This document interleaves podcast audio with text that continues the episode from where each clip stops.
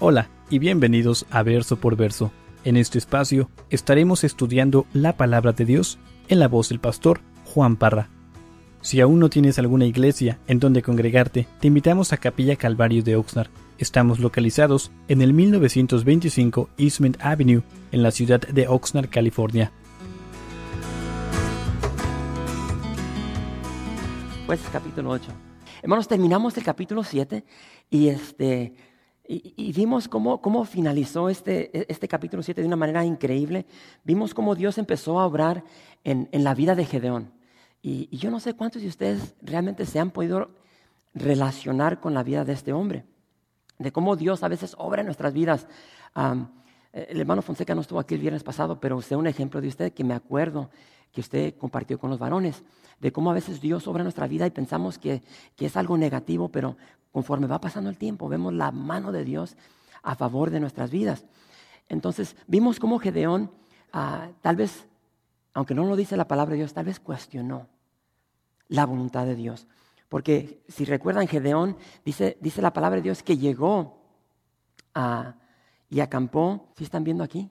Dice que acampó cerca del monte Gilboa. Entonces, vean este mapa para que se ubiquen. Déjenme quitar esta cosita. aquí pueden ver este, la fuente de, de Arod. Entonces, no sé si alcanzan a ver esta sombra de aquí. Ahí está el monte Gilboa. Entonces aquí es donde llega Gedeón y dice que llega con sus 32 mil hombres y, este, y llega allí y Dios le dice, ya, ya aquí estoy usando mis propias palabras, Dios le dice a Gedeón, Gedeón, tienes muchos hombres, no necesitas tanto. Entonces dice, todo aquel que se agache y tome de una cierta manera el agua, este, y el que tome de esta manera, despide al que toma de esta manera. Ya, hablamos sobre eso la semana pasada. Y, ese día 22 mil hombres se fueron. Y nomás le quedaron 10 mil a Gedeón. No sé si recuerdan eso. Aquí pueden ver, ahí está la fuente de Arod y estos son el monte Gilboa. Aquí tienes el monte More, que vamos a ver ahorita. Entonces aquí es donde está, aquí está Gedeón con sus 32 mil hombres y aquí está todo el pueblo de los madianitas. Entonces traten de visualizar, si recuerdan cuántos eran? 135 mil hombres aquí en este valle. Y lo pueden ver aquí. Así estuvieron tomando los hombres. Esa es, la fuente de Aarón. Ahí llegamos en nuestro viaje de Israel. Y, entonces, en este lugar están los 32 mil hombres de, de Aarón, de Aarón, de Gedeón. Déjenme regresar. Y no sé si alcanzan a ver este monte ahí, es el monte More. Entonces, para los que fueron a Israel, nosotros, aquí atrás de, esta, de, esta, de esto verde aquí, ahí es donde se estacionó nuestro autobús. Entonces nosotros salimos así y luego caminamos para acá y seguimos hacia allá como unos, que serían 40 metros y ahí está la fuente de Aarón. Entonces ellos están en la altura y están viendo hacia el valle, que es todo esto, ahí está el monte More, y están viendo esta multitud de 135 mil hombres. Entonces hablamos sobre eso, de que cuando ellos vieron eso, les dieron ñañaras, les dio miedo. Y aún así dice que Dios les dijo, tío, ¿qué? El que tome de esta manera, ese día 22 mil hombres se fueron. Y después Dios le dice, tío, ¿qué? Todavía son muchos. Y después al final se quedó Gedeón con 300 hombres. 300 hombres en contra de 135 mil hombres que estaban en todo este valle. No sé si hay más fotos. Ahí pueden ver las, montañas atrás. Ahí está otro mapa, otro mapa que vamos a ver ahí. Pero, en fin, dice que, que salió Gedeón con sus con esos 300 hombres, salieron con los cántaros vacíos, con las teas adentro, con esas teas ardiendo, y dice que salieron con trompeta. Y hermanos, ellos se pararon firmes, se pararon firmes alrededor de los madianitas. Y dice que quebraron los cántaros. Y dice, bueno, antes de quebrar los cántaros, dice que soplaron la, trompeta, el cuerno del carnero, y cuando escucharon eso, los madianitas dice, se asustaron, después los cántaros, y lo vieron las luces, y dice que entre ellos empezaron a matar. Y como vamos a ver el día de hoy, ese día 120 mil hombres se mataron entre ellos. Ahí se estuvieron masacrando ellos mismos. 120 mil hombres. Y dice que, cuando eso sucedió, dice que Gedeón empezó a, pedir ayuda y esos que se habían quedado, esos, ¿cuántos eran? 20, bueno, el resto, dice que eran de Manasés, de, de Aser y de, de Neftali, dice que ellos salieron y empezaron a ayudar y después les mandó a decir a los de Efraín, perdón, los de Efraín, a los de Neftali. Porque después les dijo a los de Efraín, tío, que bajen, desciendan y ayúdenos para que no pasen el Jordán. Y es lo que vamos a ver. Ahí es donde nos quedamos. Y dice que la tribu de Efraín salió y capturaron a esos dos príncipes de Madián, que era Oreb y Seb. Ah, sus nombres significan, el nombre de, Oreb significa cuervo y el de Seb significa lobo. Nombres apropiados para estos, para estos, este, estos príncipes de Madián. Pero aquí en el verso 8, hermanos, en el capítulo 8, perdón, vamos a ver la fe, la entrega y la perseverancia de Gedeón. Como ya mencioné, es algo que necesitamos nosotros en nuestras vidas diarias. Así es que, jueces capítulo 8, ¿están ahí? Vamos a leer los primeros tres versos. Dice jueces capítulo 8, verso 1, dice, pero los hombres de Efraín le dijeron, ¿qué es esto que has hecho con nosotros? No llamándonos cuando ibas a la guerra contra Madián. Y le reconvinieron fuertemente, a los cuales él respondió, ¿he hecho yo ahora comparado con vosotros? ¿Qué he hecho yo ahora comparado con vosotros? ¿No es el rebusco de Efraín mejor que la vendimia de Abieser? Dios ha entregado en nuestras manos a Oreb y a Seb, príncipes de Madián. ¿Y qué he podido yo hacer comparado con vosotros? Entonces el enojo de ellos contra él se aplacó luego que él habló esta palabra. Vemos aquí, hermanos, de que Efraín, estos de Efraín, hermanos, tenían fama. Pero vemos aquí que después de que van y capturan a estos príncipes, llegan con, con Gedeón y llegan bien, pero si bien enojados. Enojados, andan bien calientes. Eh, andan hirviendo por dentro. Yo no sé si ustedes se han enojado al punto donde eh, te pones todo tembloroso, todo colorado. Y así anda esta tribu. Y van y le reclaman, le reclaman a, Gedeón, ¿por qué no nos invitaste? ¿Por qué no nos invitaste a la batalla? Y, hermanos, yo no sé si ustedes conocen personas que, que siempre te reclaman algo después de que todo sucede. Y, en la iglesia es, es, es, tan común escuchar personas que nomás están criticando, pero que nunca hacen nada. ¿Sí? Para todo lo que se hace están listos para criticar, pero nunca hacen un esfuerzo para meterse a, la rueda, al partido y, hacer algo. Bueno, así eran los de Efraín y ahorita vamos a empezar a, ver por qué eran así. Ah, tan siquiera es lo que creo yo. Pero básicamente lo que le dice, lo que le dice Gedeón a, estos príncipes, creo que está hablando con los príncipes de Efraín. Hermanos, él, no se precipitó, no les contestó mal, ah, no, no, se puso al brinco con ellos, simplemente les habló sabiamente. Y es tan importante, vamos a ver ahorita al final, ah, ahorita más adelante, por qué es tan importante cuando una persona está enojada hablarle de una manera sabia. Típicamente cuando una persona está alterada y nos ponemos al brinco, nunca hay un buen resultado. Pero vemos aquí, y, las palabras que dice Gedeón son tan sabias, él, básicamente eh, tiene a estos hombres y vienen cargando con las cabezas de, estos dos príncipes. Y ahí le están reclamando, ¿por qué no nos invitaste? Nosotros queríamos ir a la batalla. Pero él les dice humildemente, le dice, ustedes han hecho una obra mucho más grande que nosotros o que yo. Y ustedes, ustedes han regresado con las cabezas de estos príncipes. No se compara lo que yo he hecho con lo que ustedes han hecho. Y dice, y, hace una comparación del rebusco con la vendimia. Y básicamente la vendimia era, cuando iban y empezaban a, ¿sí se dice cosechar? La, uva, o sea, iban y cosechaban la uva y después de que ya cosechaban toda la uva, entonces seguía lo que era el rebusco. Salían de vuelta y, iban y piscaban lo que se había quedado. Entonces, básicamente lo que dice Gedeón es, tío, que ¿no, ¿no es mejor la vendimia de Efraín que los de Abieser? ¿No es mejor lo que ustedes han hecho? Ellos estaban enojados porque ellos los habían llamado a la rebusca, como quien dice. Ya cuando andaban huyendo es cuando los llamaron. Pero después les calma, les calma esa ira Gedeón y ya quedaron contentos, quedaron contentos. Pero hermanos, si, si regresamos a la historia de Efraín y regresamos al principio, Efraín era un hijo del hijo de Jacob. Jacob tuvo a José, al que vendieron. Y recuerden que después de todo lo que pasó José, él llega a Egipto, llega a ser un el gobernador de Egipto, y después él tiene dos hijos, tiene a Efraín y a Manasés. Y dice, cuando estaba a punto de morir Jacob, dice que Jacob fue a ir con José para bendecir a sus hijos. Y dice que cuando los oró por ellos, dice que cruzó las, las manos y bendijo a quién? A Efraín, antes que a Manasés, porque Manasés era el primogénito. Entonces desde ahí Efraín como que se le subió y se sintió más importante y ahí empieza ese patrón que vamos a ver con esta tribu.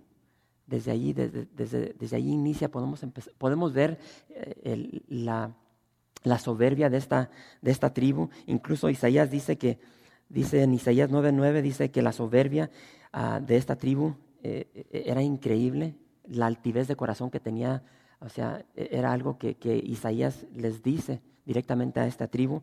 Este, Oseas dice que ellos no eran aptos para liderazgo y podemos ver por qué, porque eran prontos para la ira y, y simplemente siempre criticando. Bueno, Proverbios 15, verso 1, quiero que vayan conmigo ahí.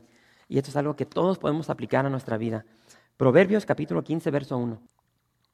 Y dice Proverbios 15, dice, la blanda respuesta quita la ira, mas la palabra áspera hace subir el furor. Y es tan importante cuando nos topamos con personas que están bien enojadas, responder con palabras suaves, blandas. Porque si respondes de la, de la misma manera que te están hablando a ti, alístate para los golpes o para la crítica. De igual manera, Proverbios 19, verso 11 dice, dice, la cordura del hombre detiene su furor y su honra es pasar por alto la ofensa. Es tan cierto eso. La cordura del hombre detiene su furor y su honra es pasar por alto la ofensa. Muchas veces nos ofenden y, lo que dice la palabra de Dios, si te ofenden, tío, ¿qué? Mejor sigue tu camino. Siempre he dicho, mi mamá nos enseñó bien, es mejor que digan que hay un loco y no dos. Pero vemos aquí que Gedeón les dice, básicamente, lo que ustedes hicieron es mucho más grande que lo que yo he hecho. Y con eso su ira se aplacó. Y dice el verso 4, dice, y vino Gedeón al Jordán, y pasó él y los trescientos hombres que traía consigo cansados, mas todavía persiguiendo. Y dijo a los de Sucot, yo os ruego que deis a la gente que, que me sigue algunos bocados de pan, porque están cansados, y yo persigo a Seba y a Salmuna, reyes de Madián. Y los principales de Sucot respondieron, ¿están ya Seba y Salmuna en tu mano para que demos pan a tu ejército? Y Gedeón dijo, cuando Jehová haya entregado en mi mano a Seba y a Salmuna, yo trillaré vuestra carne con espinos y abrojos del desierto. De allí subió a Peniel y les dijo las mismas palabras. Y los de Peniel le respondieron como habían respondido los de Sucot. Y él habló también a los de Peniel, diciendo, cuando yo vuelva en paz, derribaré esta torre. Ahí no sé si pueden ver esta, esta foto, pero aquí están, aquí está Peniel y Sucot. Entonces Él viene descendiendo, persiguiéndolos, y aquí en este lugar es donde se, se concentran estos 15 mil soldados, guerreros de Madián. Y, vemos, hermanos, de que a pesar de lo que sucedió allí con, con, con, este, con Efraín, hermanos, Gedeón no ha perdido su vista de su meta. Él y ahorita vamos a ver más adelante de que él tenía algo personal en todo esto. Pero él no pierde la vista. Muchas veces, a veces hay confrontaciones. Yo no sé si les ha pasado a ustedes cuando están ah, listos para llegar a la iglesia o ir a un lugar y tal vez te enojas con tu pareja o algo pasa con tu hijo y como que ya se arruinó todo. Ya, ya no te dan ganas de ir a la iglesia y, y andas enojado. Para mí es bien difícil cuando pasan cosas así, cuando mi esposa me hace enojar y... No es cierto. Pero a veces, hermanos, yo, yo, como ustedes tengo problemas y a veces es tan difícil pasar aquí al frente y, tener esos problemas, pero uno tiene que seguir. Y a pesar de que estos hermanos de Efraín se le pusieron al brinco, él siguió con su meta y vemos de que él llega con los de Sucot, él llega con los de Peniel y, ellos están cansados. Yo les mencioné que yo, yo creo que estos 300 hombres eran ancianos, ah, pero ellos van en el desierto esta es una área, árida, ellos van al desierto, van cansados, van cansados y tienen hambre, tienen sed. Y llegan con sus hermanos de Sucot y les dicen, tío, ¿qué? Danos de comer, refrescanos. ¿Y, qué es lo que le, dicen? ¿Acaso ya tienes a estos dos reyes ya en tus manos? Y, se burlan de él y no le ayudan. Y después va con los de, los de Peniel y hacen lo mismo. Y ellos se escondieron de esta torre que, que se cree que era una torre fortificada donde ellos creían que se podían defender de, de, eh, de Gedeón. Y hermano, lo cierto es de que estos dos pueblos, Sucot y Peniel, ellos vieron estos 15 mil soldados de Madián cuando pasaron por ahí. Y ahora ven estos 300 hombres de Gedeón, todos cansados. Lógica, ¿quién va a ganar? 300 contra 15 mil. Y es por eso que se cree que, que, no les ayudaron. Y básicamente lo que les dice Gedeón, me la van a pagar, me la van a pagar. Y le dice, cuando, y la vemos la fe de Gedón, cuando Dios entregue a estos hombres en mis manos, me la van a pagar. Y se va y dice ahí el verso 10. Dice, y Seba y Salmuna estaban en Carcor, y esa es la, esta área que les dije ahí, hermanos, ahí donde está el, puntito rojo, estaban en Carcor, y con ellos su ejército, como quince mil hombres, todos los que habían quedado de todo el ejército de los hijos del oriente, pues habían caído ciento veinte mil hombres que sacaban espada. Subiendo pues Gedeón por el camino de los que habitaban en tiendas al oriente de Nova y de Gobea, atacó el campamento porque el ejército no estaba en guardia. Y huyendo Seba y Salmuna, él lo siguió y prendió a los dos reyes de Madián y Seba y Salmuna y llenó de espanto a todo el ejército.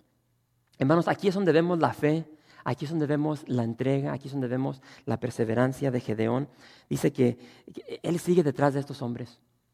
Y a Gedeón, hermanos, no le importó de que él solamente traía 300 hombres. Y, no sé si él sabía que él iba en contra de, de 15 mil, pero él sigue persistiendo, él sigue entregado, él sigue confiando en Dios, sigue con fe de que Dios le va a entregar a estos hombres y va a terminar con ellos.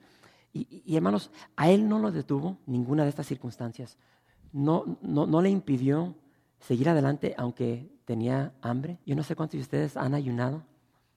Y cuando vas como a la mitad del ayuno, si vas a ayunar un día, te empiezan a, a gruñir las tripas. Y hasta aquí estuvo. Y uno dice, hasta aquí, Señor. Que al cabo tú eres un Dios de misericordia y de gracia. Y, y uno corta el ayuno. No sé si ustedes han hecho eso. O tal vez empiezas unos dos, tres días y al, al día primero ya, no, Señor, ya, tener hambre es algo, es algo difícil.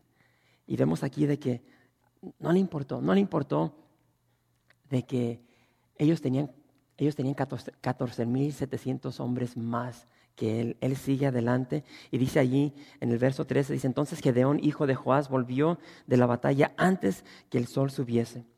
Y tomó a un joven de los hombres de Sucot y le preguntó, y él dio por escrito, los nombres de los principales y de los ancianos de Sucot, setenta y siete varones. Y entrando a los hombres de Sucot, dijo, He aquí a Seba y a Salmuna, acerca de los cuales me saheriste, diciendo, ¿están ya en tu mano Seba y Salmuna para que demos nosotros pan a tus hombres cansados? Y tomó a los ancianos de la ciudad y espinos y abrojos del desierto y castigó con ellos a los de Sucot. Asimismo derribó la torre de Peniel y mató a los de la ciudad. Traten, traten de, visualizar, esta historia. Él regresa y ahora regresa con estos dos reyes. Y, antes de entrar, él agarra a un jovencito y le dice, tío, que dame los nombres de todos los líderes. Y le da el nombre de los 77 hombres. Los agarra a los 77 hombres, a los 77 hombres y les dicen, ¿sí ven lo que traigo conmigo? Regresó con los reyes. Y, hermanos, en, ese tiempo era bien común torturar, si se puede decir así, a personas de la manera que lo, que lo, que lo va a hacer o que lo hizo Gedeón. Y hermanos, lo que hacían, agarraban espinos y abrojos y, desnudaban a las personas y les, les, daban latigazos con estas espinas por todo el cuerpo. So, imagínate, su cuerpo está todo, está todo cortado, está sangriando y después de que te dan latigazos con estas espinas, entonces lo que hacen, te agarran y te arrastran. Entonces vas arrastrando entre la tierra con todas esas heridas abiertas. Y, es lo que, lo que hizo Gedeón. Y después de aquí dice que se fue a Peniel, dice que derribó esa torre y mató a los, a los líderes ahí de, de Peniel. Y si regresamos a esos tiempos, hermanos, cuando tú eras un traidor, ser un traidor era peor que un enemigo. Entonces, cuando, como en este caso, el mismo pueblo de Israel no le ayudó, eran considerados traidores y los trataban peores que a, los mismos enemigos. Y es por eso que Gedeón hizo esto. Ellos se burlaron de él, no solamente lo humillaron, sino que también lo hicieron con Dios.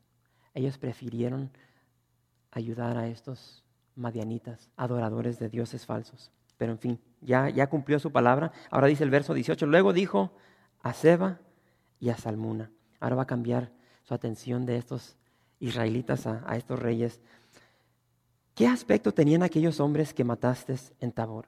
Y ellos respondieron, como tú, así eran ellos, cada uno parecía hijo de rey. Y él dijo, mis hermanos eran hijos de mi madre. Vive Jehová, que si les hubieras conservado la vida, yo no os mataría. Y dijo a Jeter su primogénito, levántate y mátalos. Pero el joven no desvainó su espada porque tenía temor, pues era a un muchacho. Entonces dijeron Seba y Salmuna, levántate tú y mátanos, porque como es el varón, tal es su valentía. Y Gedeón se levantó y mató a Seba y a Salmuna, y tomó los, los adornos de las lunetas que sus camellos traían al cuello. Hermanos, aquí se nos, se nos da una historia que no se ha mencionado y que no se menciona en la palabra de Dios. Y, lo que se cree que sucedió, ¿recuerdan cuando inició esta historia con Gedeón? Lo encontramos escondido, estaba escondido. Y muchos creen que el motivo por el cual estaba escondido, aparte de que los madianitos los habían oprimido, era por esta historia que, estamos viendo aquí. Se cree que había un, grupo de, había un grupo de israelitas y entre ese grupo de hombres había unos hermanos de Gedeón. Y dice que ellos andaban haciendo sus cosas. Dice que llegaron estos reyes y cuando los vieron los empezaron a perseguir y ellos huyeron, llegaron al monte Tabor y después de llegar allí ya no pudieron hacer más y dice que estos reyes y con los hombres que andaban con ellos los asesinaron cruelmente. Entonces por eso es que Gedeón empieza a relatar esta historia y les pregunta, ¿cómo eran aquellos hombres que ustedes asesinaron ahí en el monte Tabor? Y le empiezan a decir, no, pues eran como hijo de rey, así como tú. Entonces aquí llega esa venganza y si te vas al libro de Deuteronomio, ahí está bien establecido de que cuando alguien tomaba la vida de un pariente, tú podías tomar la vida de esas personas. Era lo que se le, llamaba, se le llamaba el vengador de sangre. Entonces ahora está aquí Gedeón y él puede tomar la vida de ellos. Pero ¿qué es lo que hace? Le da ese privilegio a su hijo, a su hijo primogénito. Y que dice la palabra de Dios que era un muchacho, era un jovencito, un niño. No sabemos de qué edad. Y Gedeón le dice a Jeter, a su hijo, le dice, tío, ¿qué? Ahí están, mátalos. Pero dice que tuvo miedo y no desvainó su, espada. Entonces, ¿qué es lo que le dicen estos reyes? Dicen, tío, ¿qué? Mátanos tú. Y vamos, tenemos que entender cultura en ese tiempo, muy distinto a, lo que vemos el día de hoy. Hay una gran diferencia entre los hombres el día de hoy a los hombres de aquel entonces. Los hombres de, aquel entonces eran hombres valientes. Ellos estaban dispuestos a morir y ellos preferían morir de una manera honrada. Y, y si un niño te quitaba la vida, e, era la peor muerte que tú podías recibir. Entonces, cuando es por eso que Gedeón le dice a su hijo, tío, que mátanos, pero no lo puedo hacer. Y es por eso que ellos le responden, tío, que mátanos tú. A pesar de que iba a ser humillante, no solamente iba a ser humillante, sino que iba a ser una muerte dolorosa y larga. Porque un niño no tiene experiencia.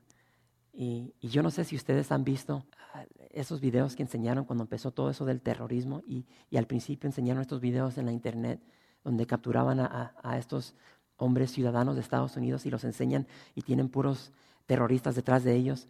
Y había uno en especial donde agarran a uno y está un, señor y le empieza a cortar el cuello al, señor en el video y se ve que la navaja que tiene ni tiene filo. Y, le está, en ese tiempo, personas como Gedeón, hermanos, o hombres valientes de guerra, ellos te quitaban la vida rápido. Y, y, es básicamente lo que les parece como que lo están insultando, pero le están diciendo, Gedeón, ¿tú qué? Danos una muerte honrada, mátanos rápido. Y Gedeón lo hace. Muy interesante cuando empiezas a estudiar la cultura de ese, de, ese tiempo.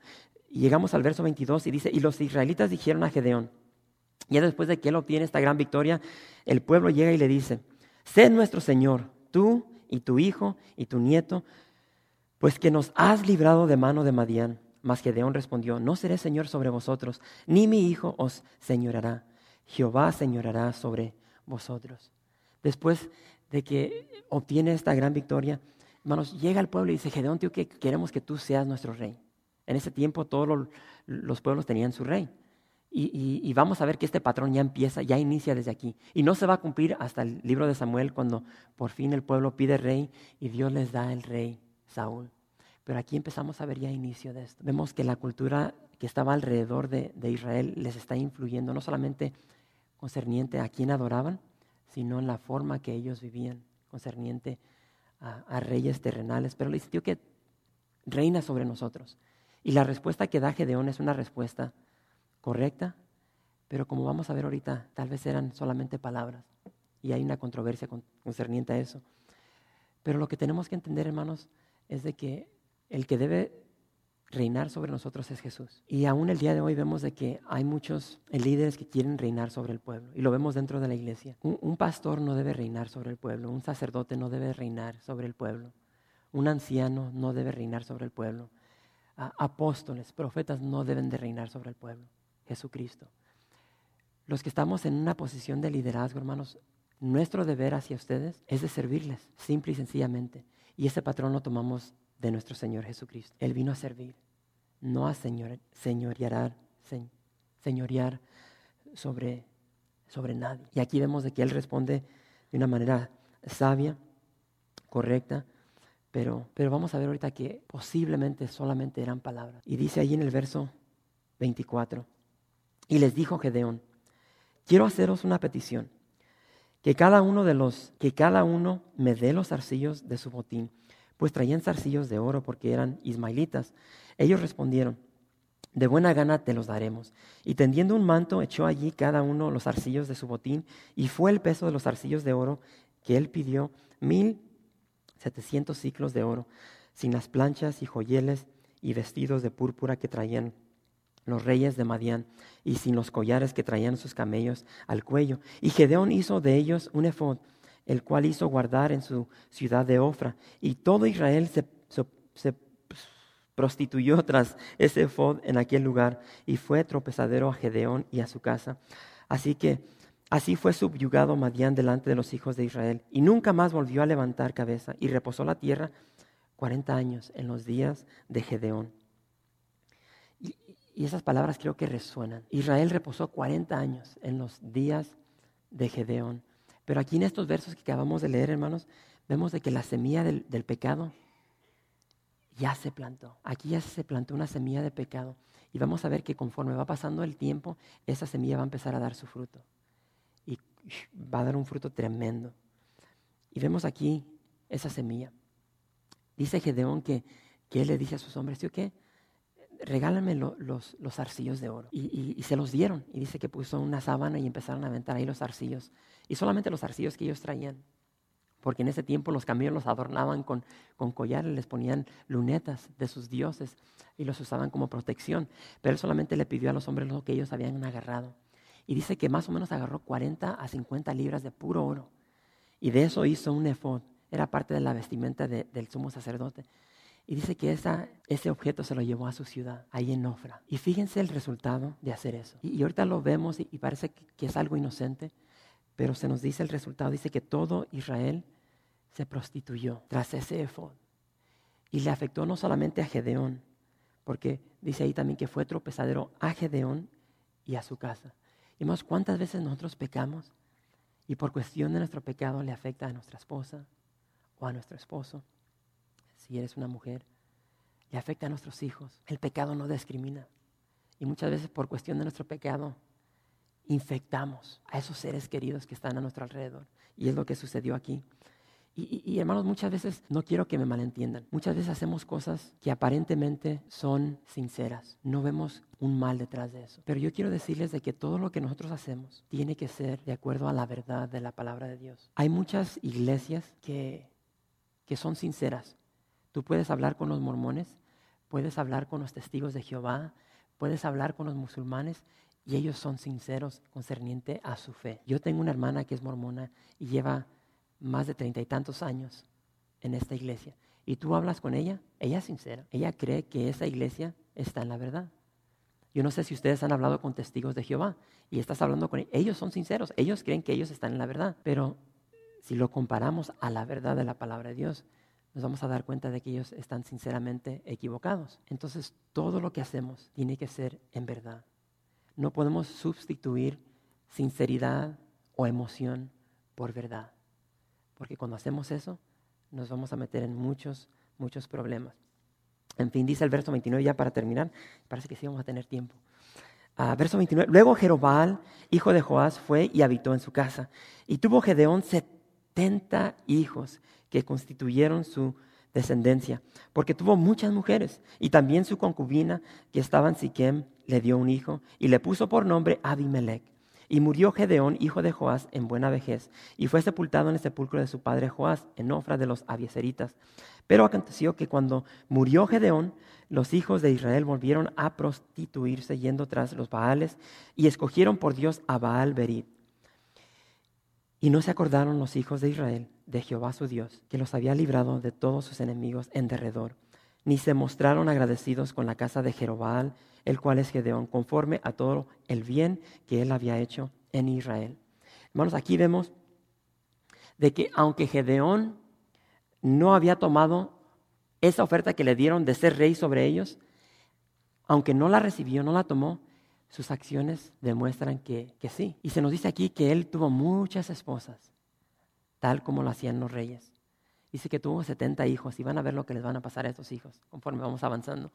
Pero tuvo 70 hijos. En sí dice que una de estas mujeres que tuvo una concubina le dio un hijo, Abimelech. Y vamos a ver este hijo malvado. Pero vemos de que aunque les dijo, solamente Jehová señoreará sobre vosotros, él tomó esos, esos pasos que todo rey tomaba, de tomar muchas mujeres.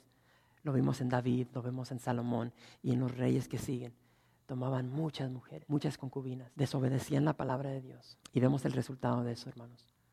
Y hay tanto que podemos aprender aquí, hermanos, de, solamente de este, de este capítulo. Y, y, tal vez el día de hoy, tal, tal vez no, se, no, no vemos, solo que vivas allá en Utah, a ese movimiento de, de, la poligamia, si se dice así, pero lo vemos de otra manera en nuestra cultura, porque vemos de que muchas personas ah, se casan y no dura, así como se casan, se divorcian. Los cónyuges son como zapatos, así como cambian de zapatos, cambian de cónyuge. Y se vuelven a casar.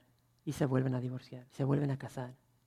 Y vemos ese patrón en nuestra cultura, donde no hay fidelidad por cualquier cosita que sucede. Y eso lo vemos ahorita en, aquí en Hollywood, donde se casan estas estrellas y no duran ni un año de casados. Y ya, llega, ya ha llegado a un punto, hermanos, donde las personas ya ni se casan. Ya mejor, ¿para qué nos casamos si nos vamos a divorciar? Mejor vamos a vivir así. Ya viven juntos. Y es algo que está creciendo en nuestra cultura. No se casan, nomás viven juntos, en unión, en pecado. Pero yo quiero enfocarme en, tres cosas positivas que yo vi en, la persona de Gedeón. Su fe, su entrega y su perseverancia. Su fe, para terminar. Y, y traten de recordar lo que vimos la semana pasada. Gedeón, cuando escuchó de parte de Dios, él respondió rápidamente en fe. Cuando Dios le dijo, Gedeón, tienes muchos hombres, no necesitas 32 mil. Y se fueron 22 mil y le quedaron 10. Después le digo, son demasiados y le quitó 9.700 y le quedaron 300. Aunque tuvo temor, como vimos la semana pasada, él tuvo fe en Dios y salió adelante. Y, hermanos, quiero, grábense en estas palabras. Recordemos que, que nuestros problemas, ¿quién no tiene problemas? Wow, nadie. Hermanos, creo que todos tenemos problemas. Hermanos, nuestros problemas son oportunidades para Dios. Ahora, ¿cómo actúas tú con tus problemas? Muchas veces llega un problema y lo queremos resolver nosotros, en vez de ir con Dios. Como que esas cosas fáciles las, las trabajamos nosotros y solamente las difíciles se las damos a Dios. Nuestros problemas son oportunidades para Dios. Cualquier problema que llegue a tu vida, déjaselo a Dios. Y vemos de que solamente tenemos que creer lo que este libro dice. Y vemos esta historia de cómo 300 hombres fueron y tuvieron victoria contra 135 mil hombres. Es imposible, es imposible. Pero porque está aquí, una de dos ¿Lo creemos o no lo creemos? Y si lo creemos, es bendición para nosotros. Si no lo creemos, no vamos a recibir nada de esto. Tenemos que caminar en fe. En fe ponemos toda vuestra ansiedad sobre Él, como dice Pedro, porque Él tiene cuidado de vosotros. Él tiene cuidado de vosotros. Y, y, fue Dios a través de las experiencias que Él vivió, Gedeón. Cada experiencia que Él vivió, hermanos, conforme iba pasando esa experiencia, su fe iba creciendo. Y, y, y analiza tu vida analiza tu caminar cristiano y dime si no es cierto de que conforme van pasando los años, tu fe va aumentando, porque esos problemas llegan a tu vida y conforme van llegando, vas creciendo, vas madurando y vas confiando más y más en Dios. El, pastor Pancho Juárez puso algo en, Facebook y se lo pirateé ayer. y, dice esto y, y es tan verdad, y es concerniente a la fe.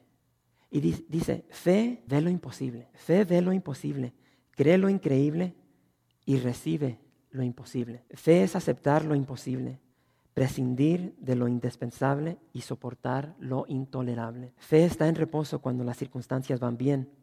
Solo cuando son adversas es cuando nuestra fe en Dios se ejerce. La fe, como músculo, crece fuerte y flexible solo con el ejercicio. Y es tan verdad eso. ¿Creemos en Dios o no? Si tenemos fe en Él, Él, él obra lo imposible. Él, él toma a una persona temerosa, insignificante, que está escondida en temor, y lo hace un general para ir en contra de un ejército de 135 mil hombres con 300 hombres y le da la victoria. Y, Dios no cambia. Él lo puede hacer con nosotros y lo ha hecho con muchos de nosotros aquí el día de hoy. La segunda cosa es entrega. A pesar de que Dios disminuyó su ejército de 32 mil a 10 mil, a 300. Él se entregó. Él tenía una meta. Dios le dijo, Gedeón, esto es lo que tienes que hacer. Y él se entregó a esa meta, a esa visión, con 300 hombres. Y si Dios le hubiera haber quitado más, él hubiera haber proseguido hacia adelante. ¿Por qué? Porque él estaba entregado y él permaneció entregado a la voluntad de Dios. Y muchas veces nosotros cuando llegamos a esos problemas, a esas situaciones donde flaquea nuestra fe, ¿qué es lo que hacemos? Abandonamos. ¿Cuántas personas han estado aquí en la iglesia y llegan a esos problemas? Mejor se van, mejor se van. Abandonan la iglesia, abandonan a Dios. Pero vemos de que Gedeón permaneció firme y, y aunque hubo contratiempos, hubo dificultades, él superó todo eso, lo superó todo y, algo increíble que se nos menciona ahí, dice que cuando, cuando se empezaron a matar los, los madianitas, dice que el pueblo fue y ellos empiezan a recoger el, el botín. O sea, todo lo que ellos traían. Imagínate, ahorita hay puros muertos aquí y, todos traen sus, prendas de oro. Los mugres camellos traían unas prendas de lunetas de puro oro. Dice que Israel va y empieza, y empieza a quitar todo el oro y, la comida y, y, todo lo que era de valor. Pero dice que Gedeón, él siguió. Él tenía una meta. dice que él no fue detrás del botín. Él fue detrás de esos reyes que habían huido. Aunque fue detenido por los de Efraín, pero siguió, siguió adelante con la meta, con lo que él tenía que hacer. Siguió en obediencia a la voluntad de Dios. Y eso nos lleva a perseverancia. Son las tres cosas que yo vi. Y hermanos, vemos que la palabra de Dios está repleta con, con historias, con personajes que, que perseveraron a pesar de todo lo que llegó a sus vidas. Y ya mencioné José. Hermanos, José fue despreciado por su familia, por sus hermanos. Sus hermanos lo vendieron, lo vendieron como esclavo. Y llega a la, casa de, Potifar y lo acusan falsamente, lo meten en la cárcel, es maltratado. Y, después de que padece todo eso, dice que después llega a ser unos, uno de los hombres más poderosos en todo Egipto. Moisés. Moisés anduvo en el desierto 40 años. Ahora, visualízate a ti andar en el desierto 40 años. Él duró 40 años en el desierto hasta que por fin pudo guiar. Él pudo guiar al pueblo de Israel a la tierra prometida. No los llevó, pero los guió 40 años. Y luego tenemos a, Saúl o a Pablo. Dice que cuando Dios se le apareció a Pablo, dice que se lo llevó y se fue a Arabia y duró tres años ahí Tres años. Dice que no fue a Jerusalén, no fue con los apóstoles. Tres años estuvo en Arabia. Y después de que salió de allí, dice que entonces él empezó a predicar las buenas nuevas a todo lo que era Palestina, alrededor sea, de lo que era Israel. Después de allí se fue hasta Europa. Y vemos personajes tal como Gedeón que perseveraron en, en situaciones tan difíciles, tan difíciles. Ahora, pero a mí lo que, lo que más me impactó, y quiero que vean esto conmigo, quiero que regresen al verso 4 ahí del, verso 8. Híjole, les dije que sí, ya, ¿cómo se alarga esto? Fíjense lo que dice ahí el verso 4. Al final dice cansados, mas todavía persiguiendo. Aunque ellos estaban cansados y aparte de cansados tenían hambre. Dice que ellos siguieron persiguiendo a estos reyes. ¿Quién no se cansa? ¿Quién no se cansa en esta jornada en la cual estamos? Yo, me acuerdo cuando salió por primera vez ese, ese canto de Jesús en Romero. Híjole, cómo, cómo bendijo mi vida ese canto. Cansado de... Mejor voy a cantar en doa. Pero estamos cansados del camino, nos cansamos. Sediento de ti. Y hermanos, cuando estamos así, llegamos a esa fuente inagotable del Señor. Y es tan increíble como, aunque estamos golpeados, maltratados, el Señor nos refresca. Y realmente sabe cómo, no entiendo cómo lo hace, pero lo hace y de repente de un día de andar todo aguitado, todo deprimido, y ya te levantas en la mañana con nuevas fuerzas, con nueva visión y gracias Señor. Solo el Señor puede hacer eso. Y lo importante es de que Gedeón, hermanos, nunca, nunca perdió la vista de la meta que él tenía. Y él en fe, entregado, persistió hasta que él terminó esa última batalla, hasta que no mató a esos dos reyes. Y hermanos, nosotros tenemos que hacer lo mismo. Tenemos que tener fe tenemos que entregarnos a lo que Dios ha puesto delante de nosotros y tenemos que persistir. Y para cerrar me encanta Hebreos 12 y con esto cierro en esta noche. Hebreos 12 dice, corramos con paciencia. Tan importante esa palabra paciencia. Y si, si hay algo que yo he visto en la iglesia, en el cristiano, es de que hay muchos que quieren aventajar mucho, quieren correr rápido, son impacientes y empiezan y empiezan y dicen que son llamarada de, tepate, de tepetat. Y así entran muchas personas que llegan a la iglesia y quieren hacer esto y el otro y, en unos dos, tres meses ya se desaparecen, se les acabó toda la chispa. Corramos con paciencia la carrera que tenemos delante. Seamos pacientes. Muchas veces llegamos a la iglesia y vemos hermanos que tienen dones tan especiales y nos empezamos a comparar. Yo quiero ser así como el hermano Nieto. Yo quiero ser como Marquitos. Yo quiero ser como mi hermano Gustavo. Y empezamos a compararnos. Y después pasan los meses, no, no, no nos podemos comparar.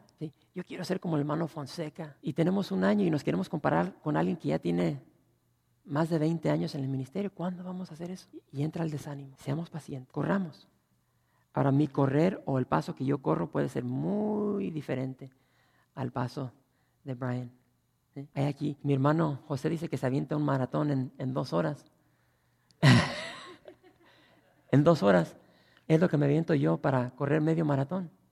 Ahora, imagínense si yo empiezo a seguir a mi hermano, voy a quedar con la lengua arrastrando. Y así hay muchos hermanos que quieren, que quieren seguir a los hermanos. No, no, no se puede hacer. Tú agarra tu paso. En, el camino cristiano hay gorditos, hay flaquitos. Y, si eres un gordito, pues ahí como tú puedes, eh, tú agarra tu paso y tú sigues fiel hacia adelante. Sé paciente. Y tú ves que te pasan y, y ay, no, pues ya quieres y te vomitas. No sé si les ha, yo no sé si viste, bro, en, en, hermanos, en carreras, personas se vomitan, se desmayan y, y se hacen del baño.